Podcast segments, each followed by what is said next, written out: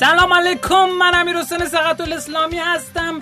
اینجا رادیو رشتینو فصل 4 قسمت 24. سلام، سهراب مستقیم، رادیو رشتینو قسمت 76. خیلی خوشبخت و خوشحالیم که در خدمتتون هستیم. امروز 20 مرداد 1399 این قسمت از رادیو هفته اول شهریور ماه منتشر خواهد شد و رادیو رشتینو در مورد رشد کسب و کارها و رشد فردی خوشحالیم که در خدمت شما هستیم. مهمان گوش‌های نازنین و زیبای شما هستیم. امیدواریم که با ما همراه باشین و اگر اولین باره که ما رو میشنوین بار آخرتون نباشه و اگر بار آخرتونه که ما رو میشنوین قسمت بعدی ما رو میشنوین نشد اصلا. ولی خب کلا اسپانسر این قسمت برنامه ما سایت فروش بورد گیم و بازی رومیزی مادمکه. این سایت کاری که میکنه اینی که تعداد زیادی از بورد گیم‌های با کیفیت ایرانی رو و همچنین بورد گیم‌های با کیفیت خارجی رو تو سایت داره و شما میتونید ازش خریداری بفرمایید و یه قابلیت خیلی خوبی که بهتون میده اینه که میتونید بفهمید که آقا کدوم بازی مرتبط با منه، چه ژانریه. حتی میتونید تو دایرکت اینستاگرام آدمک رو بزنید، میتونید اونجا ازشون مشورت بگیرین. من یه بازی اینجوری میخوام، این شکلی میخوام، مثلا برای مهمونی میخوام، برای بازی کردن مثلا با بچه‌م میخوام، دور همی میخوام زن و شوهری بازی کنم، میخوام مثلا دور همی رفیقام با هم بازی کنم، میخوام کلکل داشته باشه، شبیه بازی فلانی باشه. کلی بهتون پیشنهاد میدن و میتونید ازش استفاده بکنین. جدا از این که تو سایتشون کلی ویدیوهای جذاب و هیجان انگیز دارن که میتونه بهتون نشون بده که کدوم بازی مناسب شما هست بدون اینکه اون بازی رو بخرید. میتونید حس بازی رو بگیرید و بعد اگه دیدین باحاله این کارو بکنید. مثلا من خودم بازی زیرخاکی رو با دیدن ویدیوش خوشم اومد و ازش خوشم اومد و گرفتم. بریم بیایم اخبارنا در خدمت شما هستیم.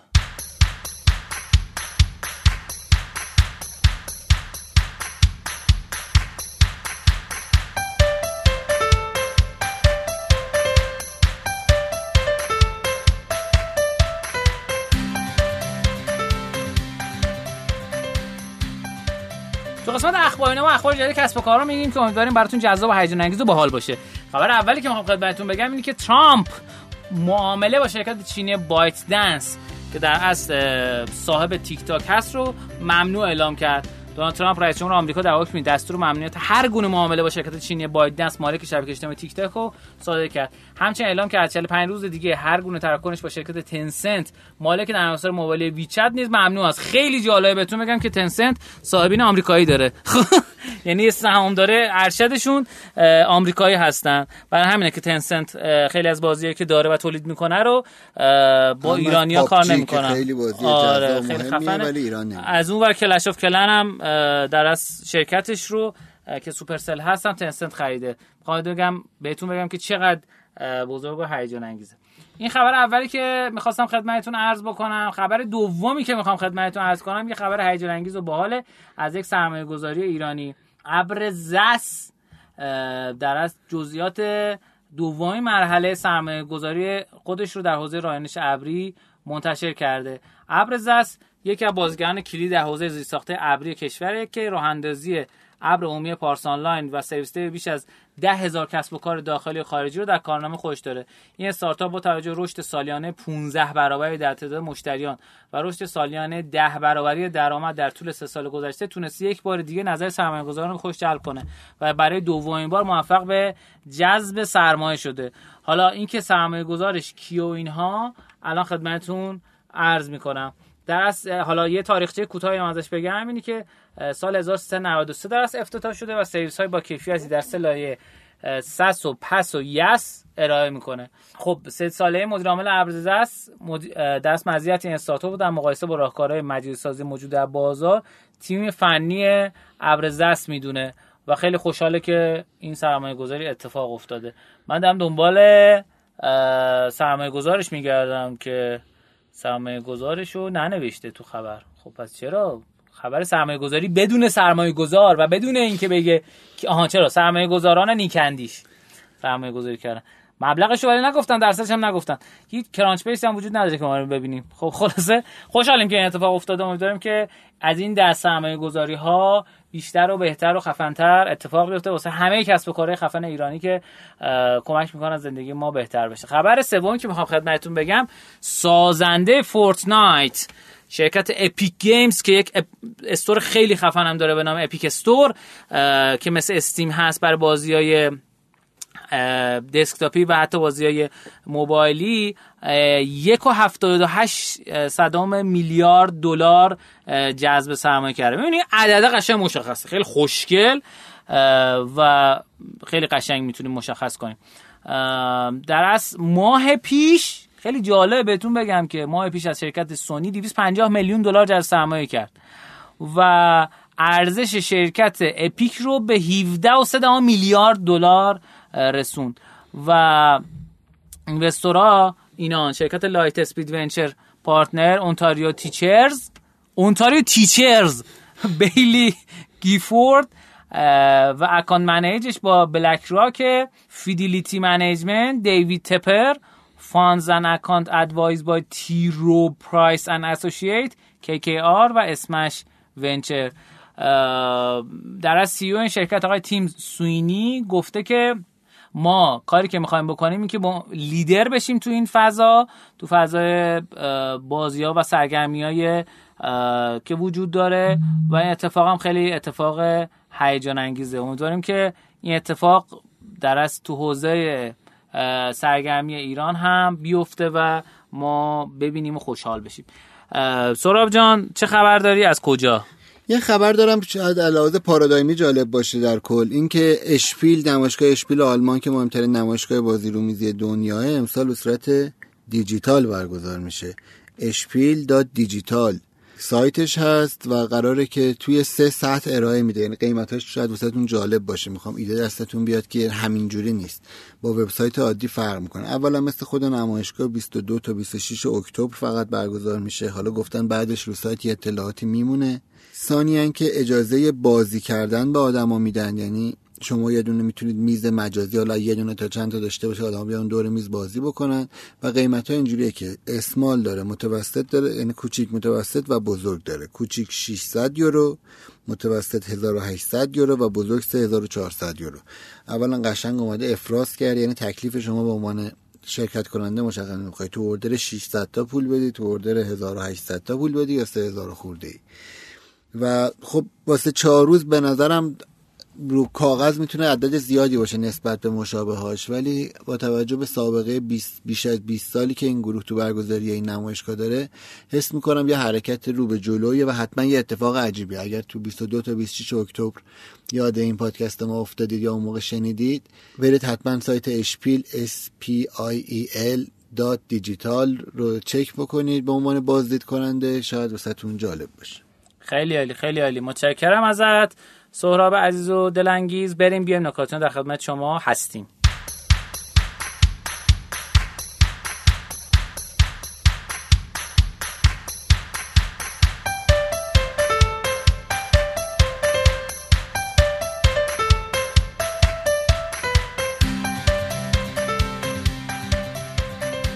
تو قسمت نکاتینو ما نکات کسب و کاری و تحلیلی میگیم، امیدوارم که به دردتون بخوره. به گزارش تکراسا اومدن بررسی کردن که یه تعداد کانال تلگرامی، حدود 3000 تا کانال تلگرامی اومدن بررسی کردن که آقا هزینه هر پست تبلیغاتی توش چقدره به طور میانگین. یعنی عدد خیلی جذابیه.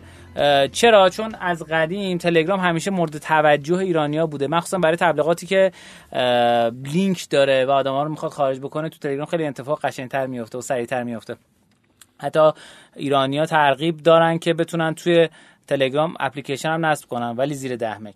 یه اتفاق جالب این که این عددا رو خدمتتون میگم که اومدن بررسی کردن. آقا بین 10,000 تا 15,000 عضو 300 تا کانال اومدن بررسی کردن. میانگین هزینه هر پست تبلیغاتی کانال عمومی‌ها 30,000 تومانه. بین 15 تا 100,000 عضو 1500 تا کانال پیدا کردن که میانگین هر پست 85,000 تومانه. بین 100 تا 500,000 عضو 400 تا کانال پیدا کردن که میانگین هر پست 350,000 تومنه. بین 500 تا 1 میلیون عضو 40 تا کانال تلگرامی پیدا کردن که میانگین هر پست 1,100,000 تومنه و بین 1 میلیون تا 5 میلیون عضو 25 تا کانال تلگرامی پیدا کردن که میانگین هر پستش 2,300,000 تومنه. اعداد خیلی به نسبت شاید اینفلوئنسر مارکتینگ توی اینستاگرام پایین‌تر و هیجان انگیزتره. جدا از اینکه باید حتما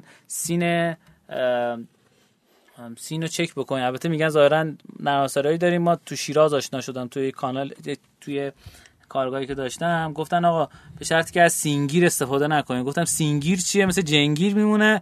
گفتن نه، ظاهرا یه چیزی نرم‌افزاری هست سینم ایجاد میکنه. خب باید حتما نگاه بکنید که آقا مثلا یه پست یه کانالی که مثلا چه میدونم 20k ممبر داره مثلا 200 تا نباشه، 500 تا نباشه، باید عدد بالا باشه تا مشخص بشه که آدم‌های واقعی ان یا نه. این نکته بنده بود در این حوزه، فکر میکنم که بهتون کمک میکنه. ولی یه نکته دیگه هم بگم که شاید بیان بعدا در موردش صحبت بکنیم، نکته خیلی هیجان انگیزه. میگه آقا شما به 4 نفر توی زندگیتون احتیاج دارین. 1 یه مربی یا کوچ، 2 یه دوست، 3 یه مرشد یا منتور، و 4 هم یه مشوق یا چیرلیدر، که اینا میتونن ترکیبی هم باشن. یعنی میتونین شما یه دوست داشته باشین که مشوق باشه و یه مربی داشته باشین که مشوق باشه، یه مربی داشته باشین که مرشد شما هم باشه، و اینا هم با هم متفاوتن. امیدوارم که از بخش بنده هم لذت برده باشید. سوراب جان شما چه خبر؟ من یه توییتی فقط صبح امروز دیده بودم از دیما، آژانس تبلیغاتی دیما، که افیلیت مارکتینگش رو معرفی کرده. تو توییتش اینه که دیما افیلیت بستر سلف سرویس و کاملا هوشمند برای اجرای برنامه افیلیت مارکتینگ. افیلیت مارکتینگ رو شما توضیح بده. خواهش می‌کنم. افیلیت مارکتینگ 2 مدله. یه مدل هستش که میگن آقا اگر برای ما فروختین از خود همون محصول بهتون میدیم، بهش میگن ریفرال. اگر از به ازای فروختن پول دریافت بکنین، بهش میگن افیلیت مارکتینگ یا همکاری در فروش. الان اینجوریه، یعنی میان یه سری دو پلتفرم اومده انگار تشکیل داده، حالا چون خبرش تازه است و هنوز تازه انگار داره تشکیل میشه، باید ببینیم در آینده چی میشه. ولی اینجوریه که شما میتونید اگر اینفلوئنسر یا میکرو اینفلوئنسری اونور ثبت نام میکنه، تبلیغ داره اینور، و اینا رو به هم وصل میکنه. قبلا نمونه های مشابه واسه اینفلوئنسرهای بزرگتر بوده، ولی حالا واسه میکرو اینفلوئنسر من تا حالا ندیده بودم، که حالا ببینیم چه جوری خواهد بود. مطلبی که میخواستم عرض بکنم خدمتتون، چون از یه اپلیکیشنی گرفتم، اپ رو معرفی میکنم و میرم سراغش. اگر دوست دارید که تو روز یه چیزای جالبی بخونید وسطش، به جای اینکه برید تو کانال تلگرام، میتونید یه اپی هست به اسم دیپ استاش. دیپ که DEEP، استاش STASH. استاش به معنی استخراج کردن، یعنی چه معنی. شما میتونید توش در حوزه‌های مختلف به هر نوع چیزی که علاقه دارید، به هر نوع اخباری که علاقه دارید، میره یه سری سایت‌های معتبر واسه شما به روز میاره، و طبیعتاً AI پشتشو از شما یاد میگیره که شما چه مطالبی رو بیشتر دوست دارید. حالا این مطلبی که میخوام بگم از سایت inc.com، راجع به اینکه ما راجع به خطاهای شناختی وقت‌های مختلف تو پادکست حرف زدیم.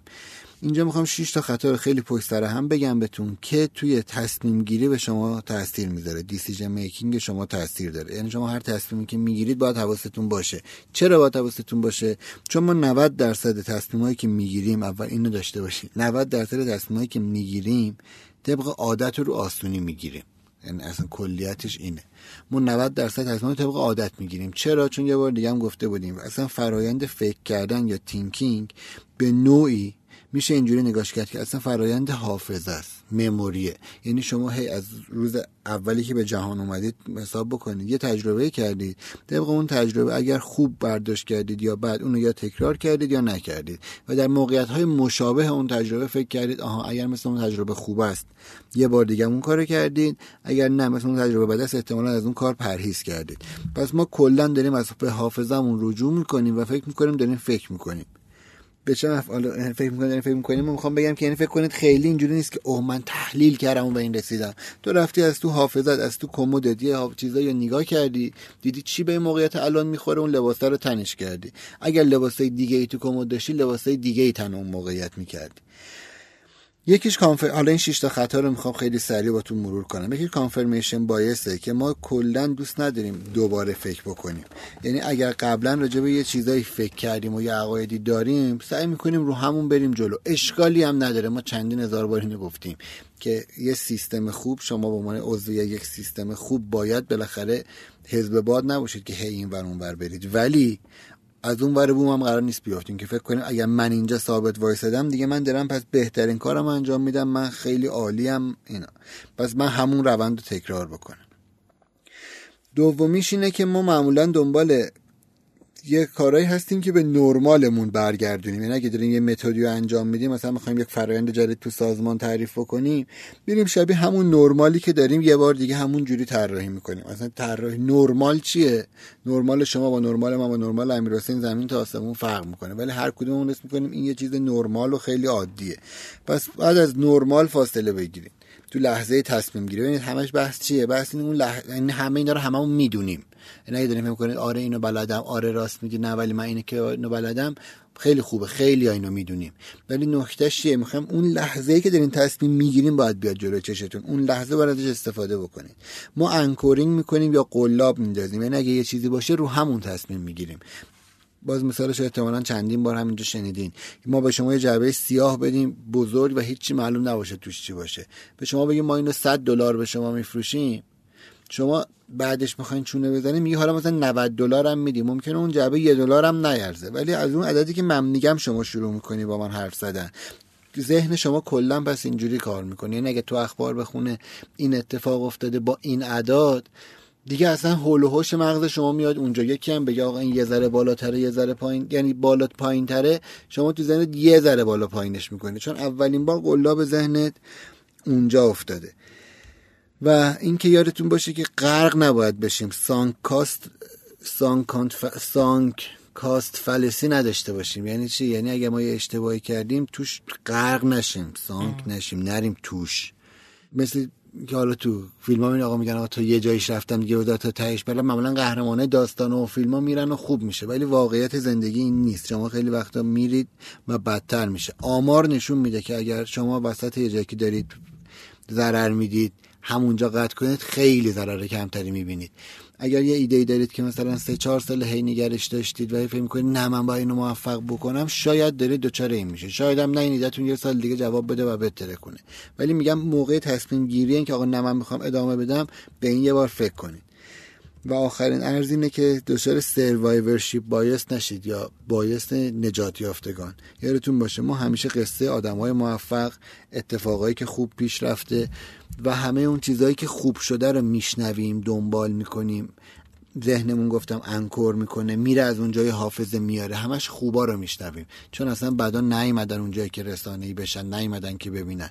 یه کار خوبی که امیرحسین تو رشتینو توی رویداداش واقعا کرده اینه که خیلی وقت آدمایی میآورد که اینا شکست خورد، آقا بگو چی شد که نشد، اینم بود دیگه. درست میگه.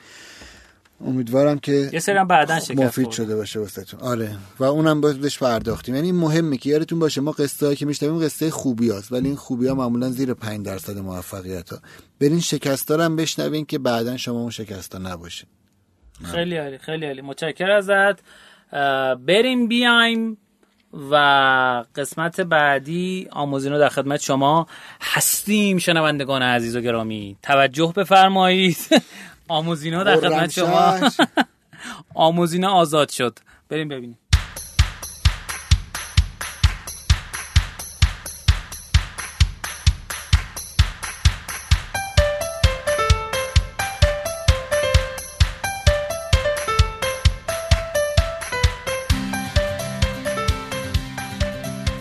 تو قسمت آموزینا در خدمت شما هستم با خلاصه یک کتابی که داریم چند قسمت در موردش صحبت میکنیم و انشالله هفته 4 شهریور ماه به بازار عرضه میشه. کتاب چگونه نقشه اکروش را بسازیم، آقای علالدین هپی.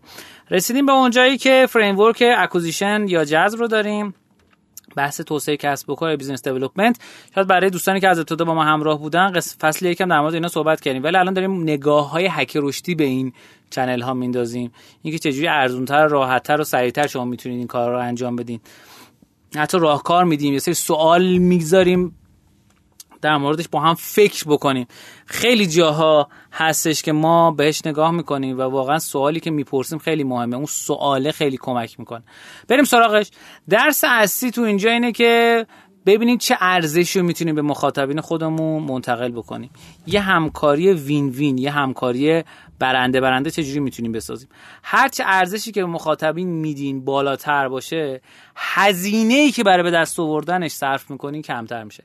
در حقیقت این امکان به وجود میاد که افراد به شما پرداخت کنن و شما اونا رو ارتقا بدی به مرحله بعد برسونی. یه نمونه رایگان از توسعه کسب و کار که از قبل میدونید بلاگ نویسی مهمانه، یعنی برید توی سایت یکی دیگه در موردش محصول خودتون بنویسید، در مورد کلیات محصول بنویسید. بازاریابی محتوا که به توسعه کسب و کار منجر بشه این یه جور از اوناست. یه مثال دیگه که میخوام عرض کنم خدمتتون، گوگل با موزیلا شریک شد تا جستجوی خودش به عنوان پیش‌فرض تو مرورگر فایرفاکس قرار بده. و خب یه اتفاق خیلی خوب بود واسه فایرفاکس که بتونه یوزرها اون رو بگیره و الان سهم بازار فایرفاکس خیلی کم شده. یکی از نمونه‌های مورد علاقه نویسنده اینه، میگه هنگامی که شرکت ایبی با شرکت گوگو همکاری کرد، شرکت گوگو ارائه‌دهنده وایرلس تو هواپیما، تا دسترسی رایگان به ebay.com برای مشتریان در پروازهای دلتا و ویرجین آمریکایی فراهم کنه. با خودتون فکر بکنید که آیا میتونید جای دیگه رو تصور بکنید که مشتریان بالقوه شما حوصله‌شون سر رفته و میتونن فروشگاه شما رو ببینن و به وسیله فروشگاه شما و خرید تو اونجا حوصله‌شون سر نره و حوصله‌شون درست فروکش کنه. چه جوری حوصله سر نمیره دیگه، یا میره یا نمیره.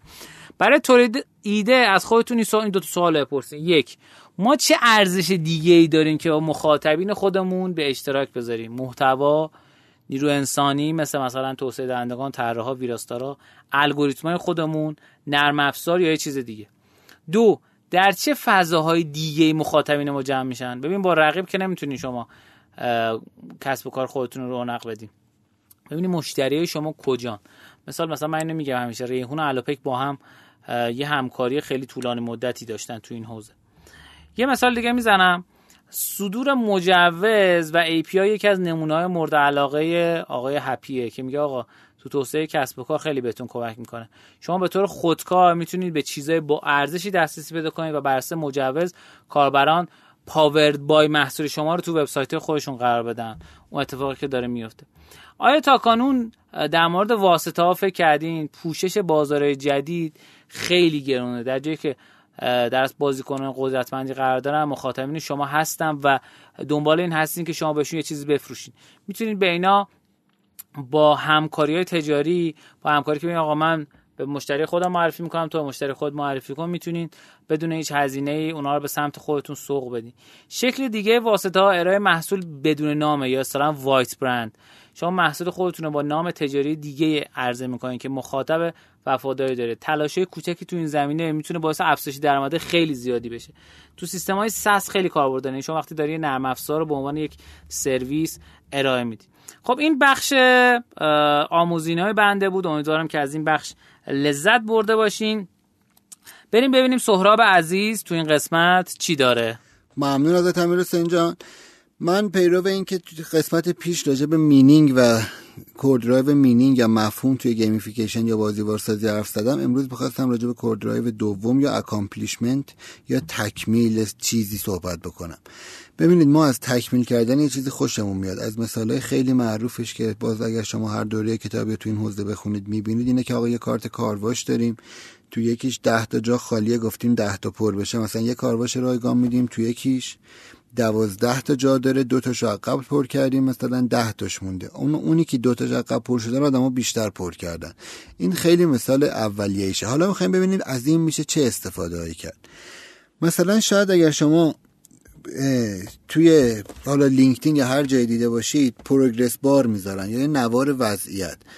الان تقریبا دیگه مچ درستش اکثر اپلیکیشن ها تو حوزه تو بخش پروفایلشون یا نوار وضعیت دارن. نوار وضعیت چیه؟ میگه آقا این چقدر اسمتو نوشتی، مثلا فامیلتو نوشتی، سنتو نوشتی، مثلا جنسیت، تحصیل، مثلا چرا 70%، میگه 30% مونده.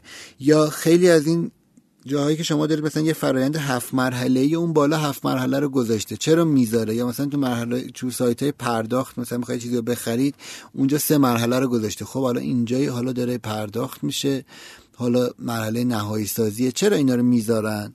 اینا همش تو اون اکامپلیشمنت خلاصه میشه، واسه این که شما یا کاربر رو بکشن جلو با خودشون بیارن بدونه که دارم یه چیزی رو تکمیل میکنم.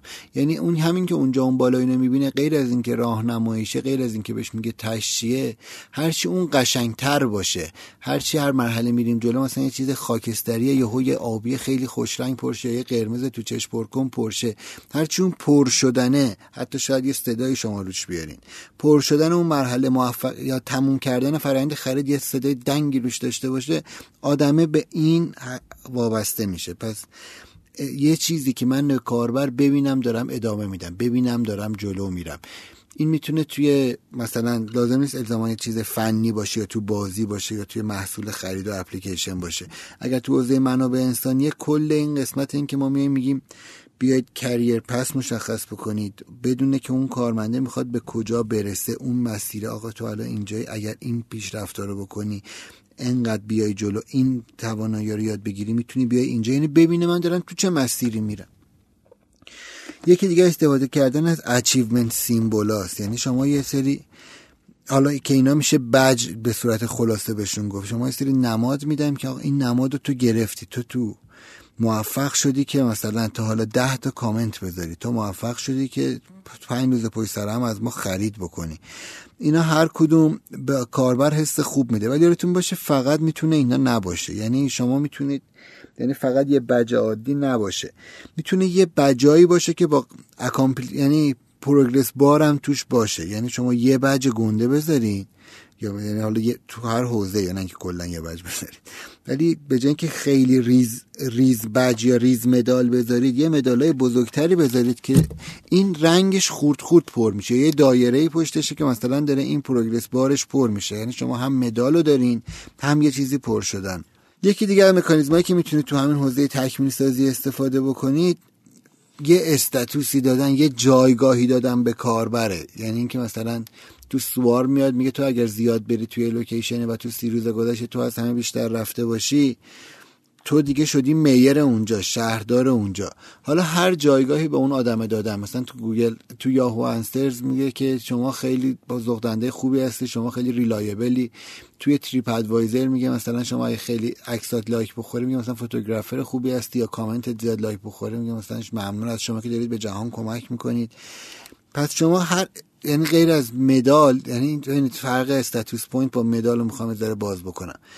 بج، مدال یا بج یه چیزی که همینجوری واسه کارهای کوچیکتری میدین. استاتوس پوینت انگار یه منزلتی داری میدی، یعنی وقتی یارو به یه جایی میرسه مثلا ممکنه 4 بار استاتوسش عوض شه. مثل اینکه مثلا میگن آقا یارو تحصیلاتش مثلا دیپلم، لیسانس، ارشد، این 1000 تا که نمیذاره. پس یه اگه دارم مقایسه میکنم با جایگاه‌های درسی، نه با ارزش گذاری آدمو، تو جایگاه درسی میان یه 4 تا استاتوس مشخص میکنن، اینم شبیه اونه. شما میای پس کاربرت یه ارج و قربی، یه استاتوس قائل میشه. حوزه دیگه هم که در این واسه دیدن موفقیت هست، خب لیدربورد یا جدولای رده‌بندیه که خیلی جالبن، به انواع مختلف میشه از اینا استفاده کرد. مثلا شما میتونید لیدربورد جهانی بدید، یا لیدربورد فقط دوستا رو بدید، یا لیدربورد شهری بدید، یا لیدربورد همسنا رو بدید. اینا همش لیدربورده و اگر فکر کنه اگه لیدربورد کار میکنه باید همش کار کنه، ولی اینجوری نیست دیگه، یه ذره با هم تفاوت دارن. میخوام فقط 2 تا نمونه رو ببینید. اگه شما یوزر ویز باشید یا بوده باشید، هنوز اکانتتون رو پاک نکرده باشید، برید تو ویز ببینید.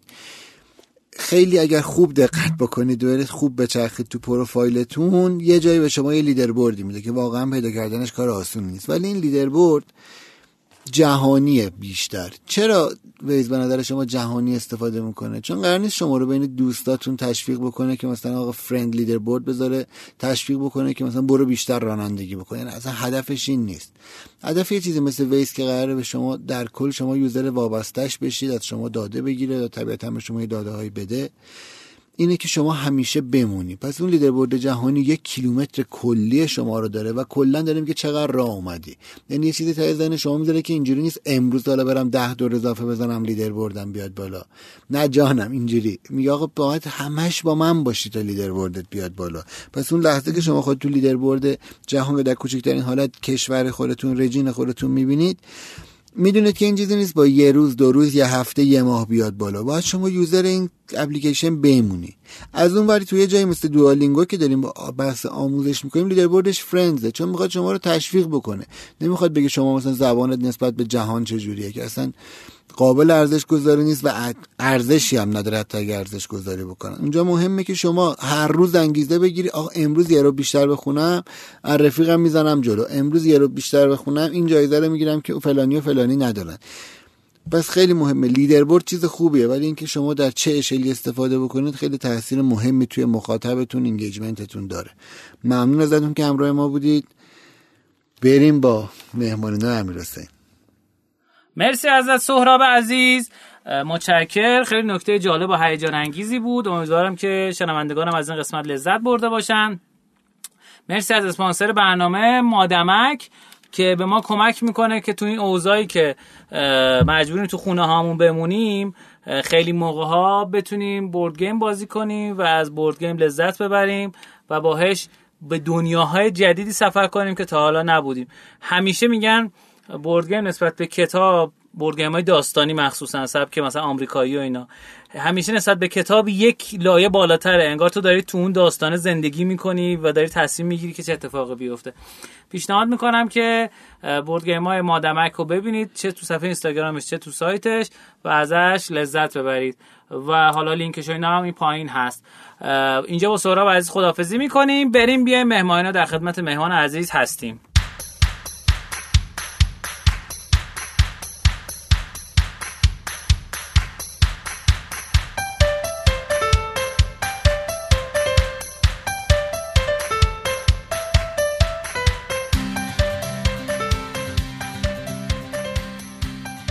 تو قسمت مهمانان ما در خدمت یک مهمان عزیز و گرانقدر هستیم که دعوت ما رو قبول کرده و تشریف آورده توی استودیو شنوتو در رادیو رشتینو. امیرحسین خان صادقی بفرما. سلام امیرحسین عزیز، خیلی خوشحالم که مهمان برنامه خوب رشتینو هستم و اینجا توی استودیو کنار شما. سلامت باشید. سلام عرض می‌کنم خدمت تمام کسایی که الان ما رو می‌بینن و بعدا صدای ما رو می‌شنون. خیلی عالی. اگه میشه معرفی خودت بکن، امیرحسین صادقی کیو چیکار کرد؟ خب خیلی مثل سوال تاریخ هست. آره. محمد خان قاجار کی بوده چه کرد؟ خب خیلی خلاصه و مختصر و مفید بخوام بگم، من متولد 67 ام اسفند ماه، البته پلاکم 68 یعنی 1/1/68 و از در واقع 14 15 سالگی شروع کردم به کار.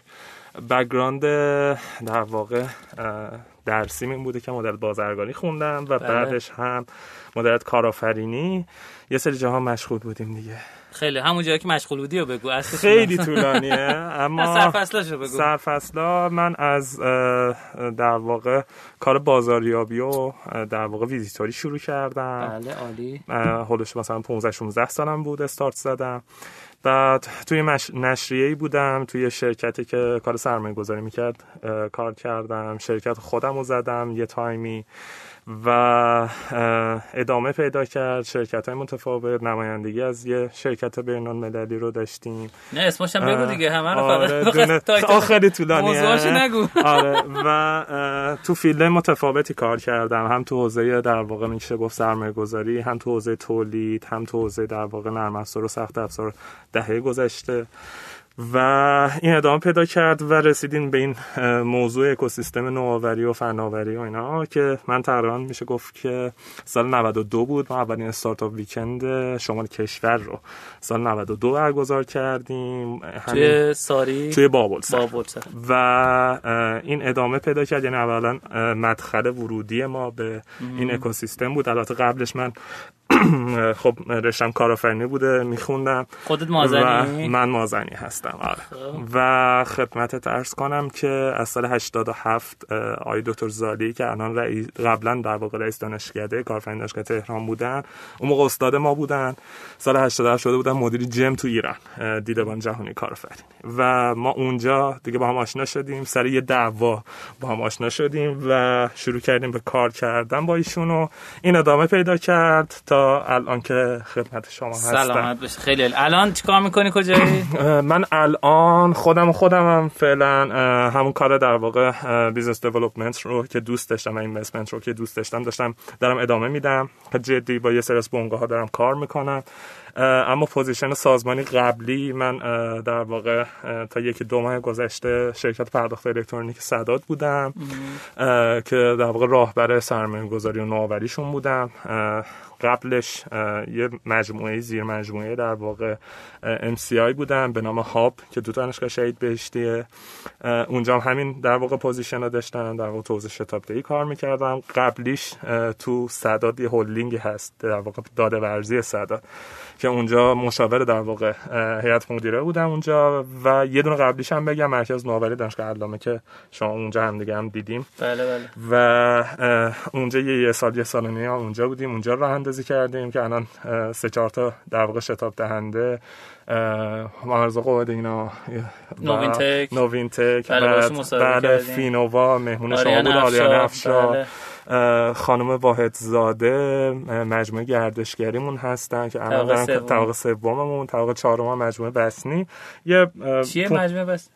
واسنی تو حوزه تولید محتوا داره کار میکنه و استودیویی که ما بیرون ساختیم منفی یکم که کافه خرده. یه تعدادی از تیمامون در واقع تو مرکز رشدمون هستن که تیمای شاخصی هم هستن، مثل پیم ورک، مثل پارسی مپ که الان مپ در واقع فکر میکنم خیلی از کسب و کارهای الان دیجیتالمون در واقع رو همین پلتفرم داره کار میکنه.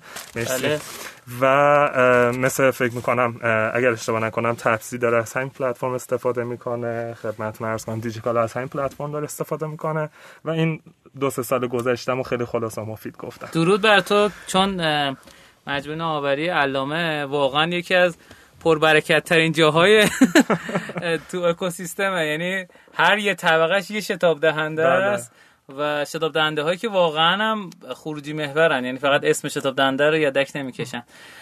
چه توی شتاب دهنده فینووا که الان مثلا تیمایی مثل وینداد در اصل داره کار میکنه، چه تو نوین تک که تیمایی خیلی خفنی هست و خود مرکز نوآوری.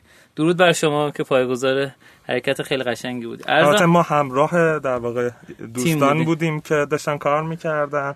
این اسم بنیانگذار من خیلی خوشم نمیاد، پایه‌گذار. کلی چیز یاد گرفتم از همه افرادی که اونجا بودن، هستن و دارن کار میکنن. منم فرصت داشتم کنارشون کلی یاد بگیرم. خیلی عالی، خیلی. خب می‌خوایم یکم در مورد بیزنس دیولپمنت صحبت کنیم. اصلا چی هست، به چه در کسب و کارا می‌خوره اینا؟ راستش حالا سوال یه خورده هم سخته هم آسونه. سختش از این بابتی که وقتی میگه توسعه کسب و کار، خب یه سری مفاهیم بیسیک به ذهنمون میاد. حالا تعریف توسعه کسب و کار چه فعالیتی داره انجام میده، رو محصول کار میکنه، رو مارکتینگ کار میکنه، رو اینوستمنت کار میکنه، رو تیم کار میکنه. اما کاری که من خودم دوست دارم انجام بدم در واقع ترکیب همه ایناست. یعنی کسایی که الان بیزنس دیولپمنت دارن توی سازمانی معمولا کار میکنن یا تمرکز دارن، بیشتر تمرکز روی محصوله، یعنی سعی میکنن روی محصول تمرکز بیشتری داشته باشن، محصول رو توسعه بدن. و بخوام تو حوزه ICT مثال بزنم، میریم سر پروداکت اونرها بیشتر میخورن به در واقع شکل و شمایل ما. اما من چیزی که دوست دارم و تجربیاتی که داشتم این چند وقت اخیر، ترکیب 2-3 تا موضوع، یعنی هم پروداکت کنارت باشه، هم در مورد بیزنس دیولپمنت بتونی رو پروداکت کار بکنی، تو حوزه اینوستمنت و تاثیرش رو پروداکت بتونی کار بکنی.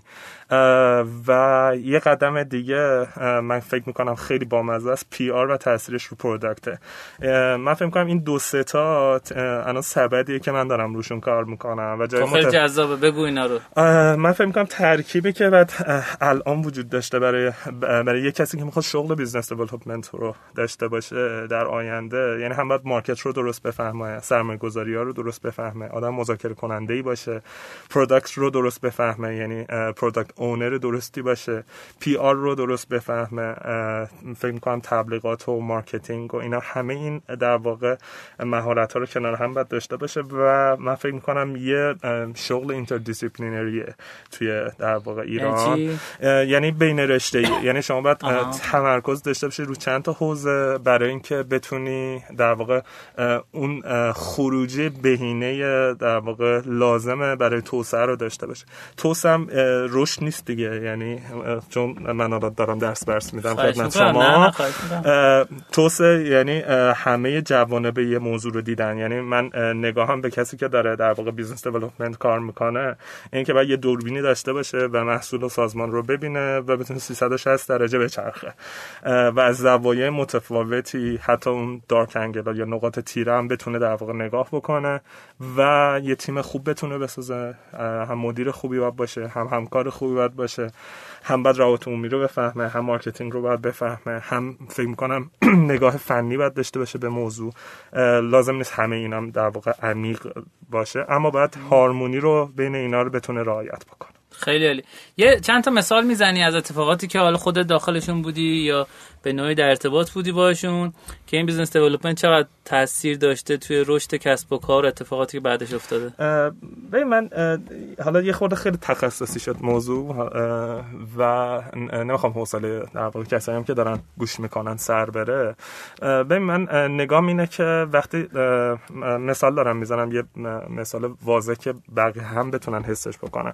ما وقتی می‌خواستیم مرکز نوآوری دانشگاه علامه رو بندازیم، خب خیلی به این موضوع فکر می‌کردیم که خب چه اتفاقی باید بیفته برای اینکه مثلا یه مرکز نوآوری تو حوزه علوم انسانی که اولین بار بود داره تو کشور شکل میگیره بتونه موفق باشه، بتونه خروجی داشته باشه، بتونه کار بکنه و نیاز به این بود که همه آدمایی که تو این حوزه یه جوری میتونن دخیل باشن بتونیم جای درستشون رو ببینیم. یعنی بعد یه تصویر بزرگ می‌داشتیم و تیکه‌های پازل رو کنار هم در واقع ست می‌کردیم و تنظیمش می‌کردیم. خب ما باید دنبال سرمایه‌گذار می‌چرخیدیم چون دانشگاه یه زمینی داده بود، بعد دنبال سرمایه‌گذار می‌چرخیدیم، دنبال منابع بعد می‌چرخیدیم، دنبال آدم‌هایی که بتونن کار رو پیش ببرن چون خب اونجا یه شکل دولتی داشت، ما نمی‌خواستیم شکل دولتی داشته باشه، تبدیل بشه یه مجموعه خودگردانی که خودش بتونه رو پای خودش واسطه. چه آدمایی، تیم‌های شرکت‌های حالا اشخاص حقیقی حقوقی باید بیان شکل بگیرن اینجا. شکل در واقع مرکز رشدمون کنار مرکز نوآوریمون، چرخه‌ای که از دانشگاه بچه‌ها دارن میان تا برسن در واقع به فضای شتاب‌دهی مرکز رشدمون.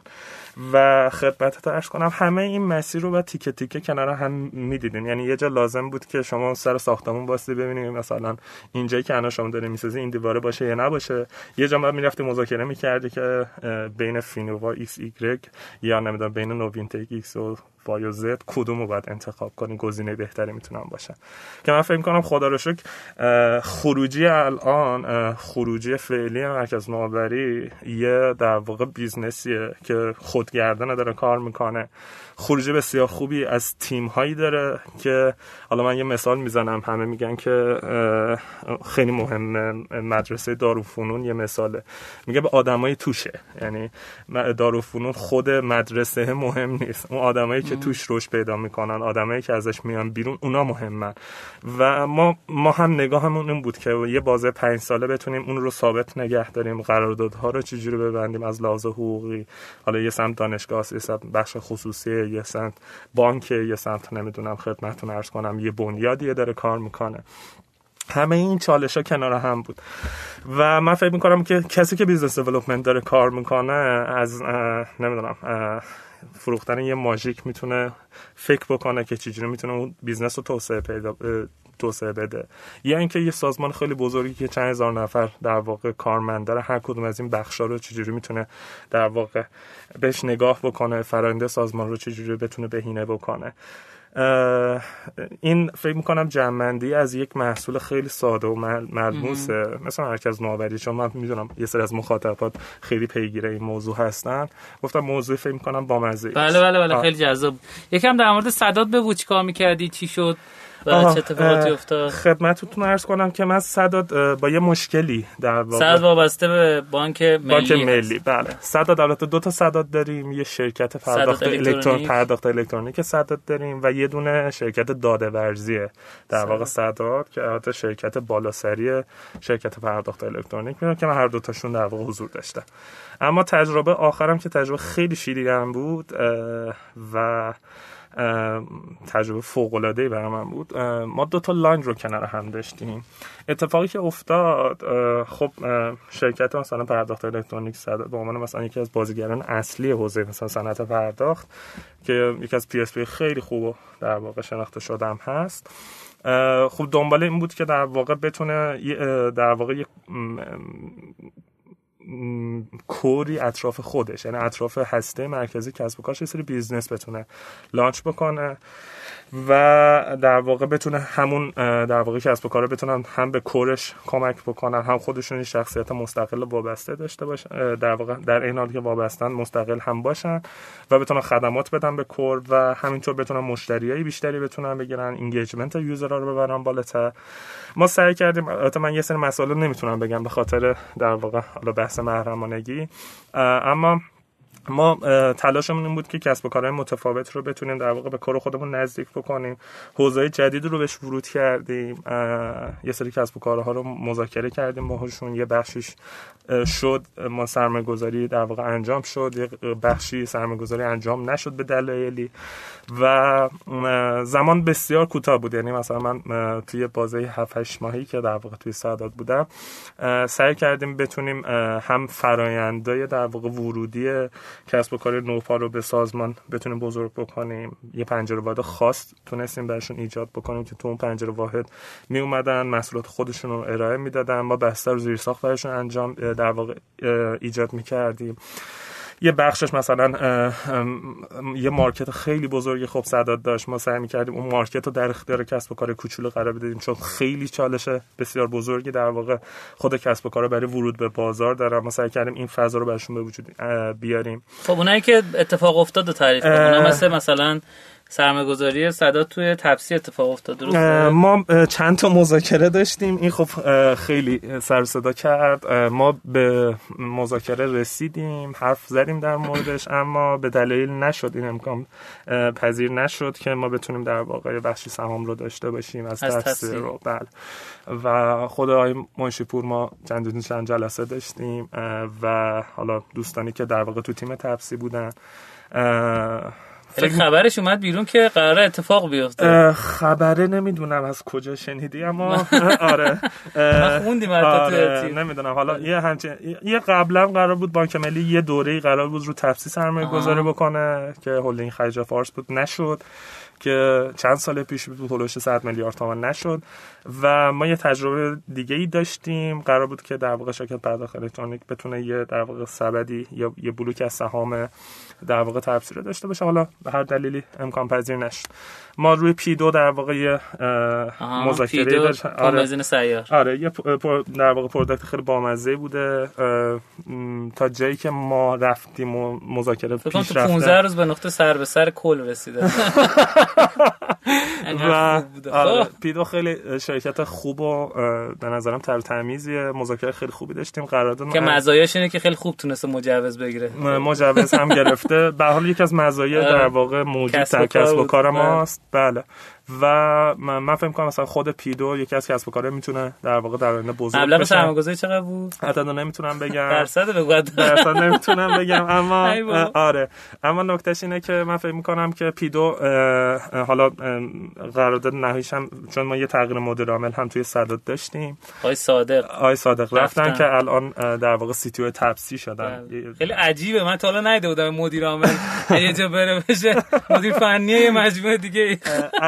من فکر میکنم که اتفاق خیلی ویژه‌ای بوده این، یعنی از چند منظر میشه به این نگاه کرد. البته گفتن که با عنوان درست هیئت مدیره رویشون حساب میکردن و این چیز شبیه. خب ببین، نکته اینه که ببین یه آدمی که مثلا از مثلا بنیانگذاری مجموعه بوده، از بسم الله تا تای تمتش رفته، تبدیلش کرده مثلا به 3-4 تا در واقع پی اس پی برتر کشور و داره میره توی یه مجموعه نوآوری مثل تپسی و رفتن اونجا و فهمیده که احتمالاً اونجا میتونه بهترین در واقع خروجی رو داشته باشه. یعنی من فکر نمی‌کنم تیم تپسی تیم در واقع حتما فکر شده بابت این موضوع، ولی اتفاق خیلی جالبه. یعنی با توجه به بحثی که گفتیم شما سرمایه گذاری قرار بوده انجام بشه. یک دو از اون ور که تپسی قرار خدمات پرداخت داشته باشه و اتفاقاتی از این دست.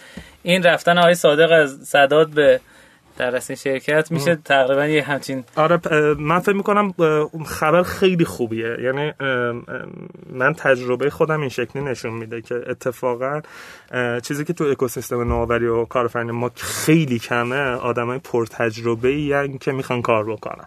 یعنی من مهدی صادق رو فکر میکنم جزو گزینه‌های معدودیه که من دیدم و باهاش کار کردم و فکر میکنم جزو مدیران بسیار لایق داره کار میکنه و واقعا مسلط نسبت به کار و فکر میکنم این ورود در واقع مهدی صادق از CEO شرکت پرداخت که بزرگ هم بوده و میاد توی یه تیمی قرار میگیره که ما اسم اکوسیستم مثلا جزء پرچمداری اکوسیستم ماست، این خب خبر بسیار جذابیه، یعنی نشون میده که مهدی صادق و مدیر دولتی نبوده، مدیر عملیاتی بوده، مدیر اجرایی بوده، چون میدونی ساختار ما ساختار خیلی ریزالت بیسیه، دوست داره، منظورم اکوسیستم نوآوریم، دوست داره که خروجیه خوب داشته باشه، دنبال آدمای تالنت میچرخه.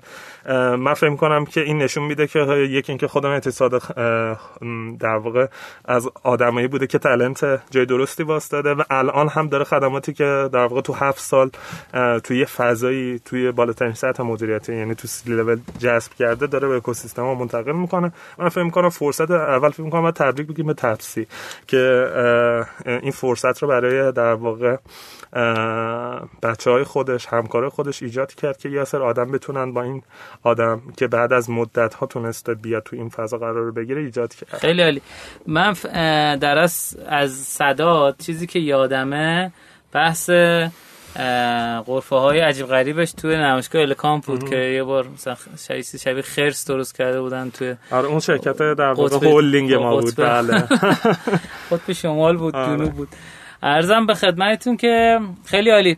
از سرمایه‌گذاری دیگه صدات بگو و من فکر می‌کنم بقیه‌شو بذاریم خودشون خبر بدن، اینجوری خیلی بهتره. آها اتفاق نیفتاده. آره چون میگم ما این تغییر مدیریتی که داشتیم در واقع خب یه سری کارا اوپن مونده، منتظریم که خودمون دوستان مذاکره بکنن به جمع‌بندی برسن و انشالله اگر خبری بشه حتما خودشون هم اطلاع میدن. خیلی عالی خیلی عالی. خب در حوزه سرمایه‌گذاری پیشنهادت واسه استارتاپ‌ها این چیه که در چه زمانی دنبال سرمایه برن؟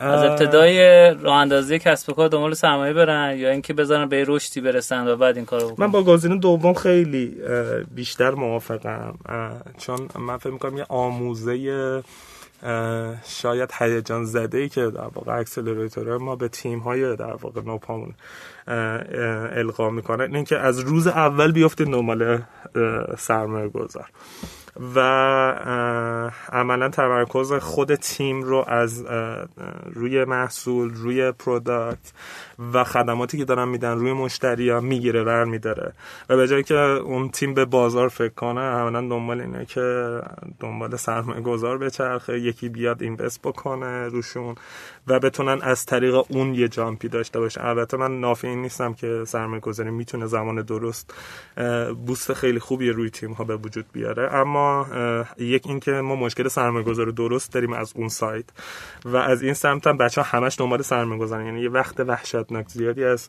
در واقع تیم کوچولوی در واقع استارتاپی به این گرفته میشه که بره با سرمایه گذار مذاکره بکنه. اینم فکر می‌کنم از اینجا میاد که خب بیزنس مدل شتاب دهنده ما روی استراتژیشون از استارتاپ هست، یعنی خب دوست دارن طبیعتاً به این سمت تیم‌ها رو ببرن که زودتر جذب سرمایه داشته باشن، خب خروجی بهتری خواهند داشت. این فکر می‌کنم یه چالش‌های بزرگه تو اکوسیستممون و هنوز قوام درستی به نظرم نگرفته. خیلی از تیم‌ها الان دارن میرن سمت انجل اینوستورا، خب دردسر کمتری داره، پول‌های منطقی‌تر و معقول‌تری می‌خوان و از اون فضای در واقع حالا من میگم توهم آلود خودشون هم گاهی وقتا میان بیرون. الان یه خورده نزدیکتر شدن، یه خورده زمینی تر دارن صحبت میکنن و من فکر می‌کنم زمان درست جذب سرمایه زمانیه که خود تیم این درک رو بکنه و حس بکنه و هیچکس به غیر از اون تیم نمیتونه بفهمه درست. زمان درست کیه و اینکه بخوایم یه نسخه کلی برای همه در واقع استارتاپ ها یا تیمای نوپا بپیچیم، این فکر نمی‌کنم کار درسته. خیلی عالی، خیلی عالی. ممنون ازت که تا استودیو شنوتو اومدی و مرسی ازت که دعوت ما رو قبول کردی. امیدوارم که شنوندگان عزیز این قسمت برنامه راضی و خوشنود باشن و لذت برده باشن از این قسمت برنامه‌مون.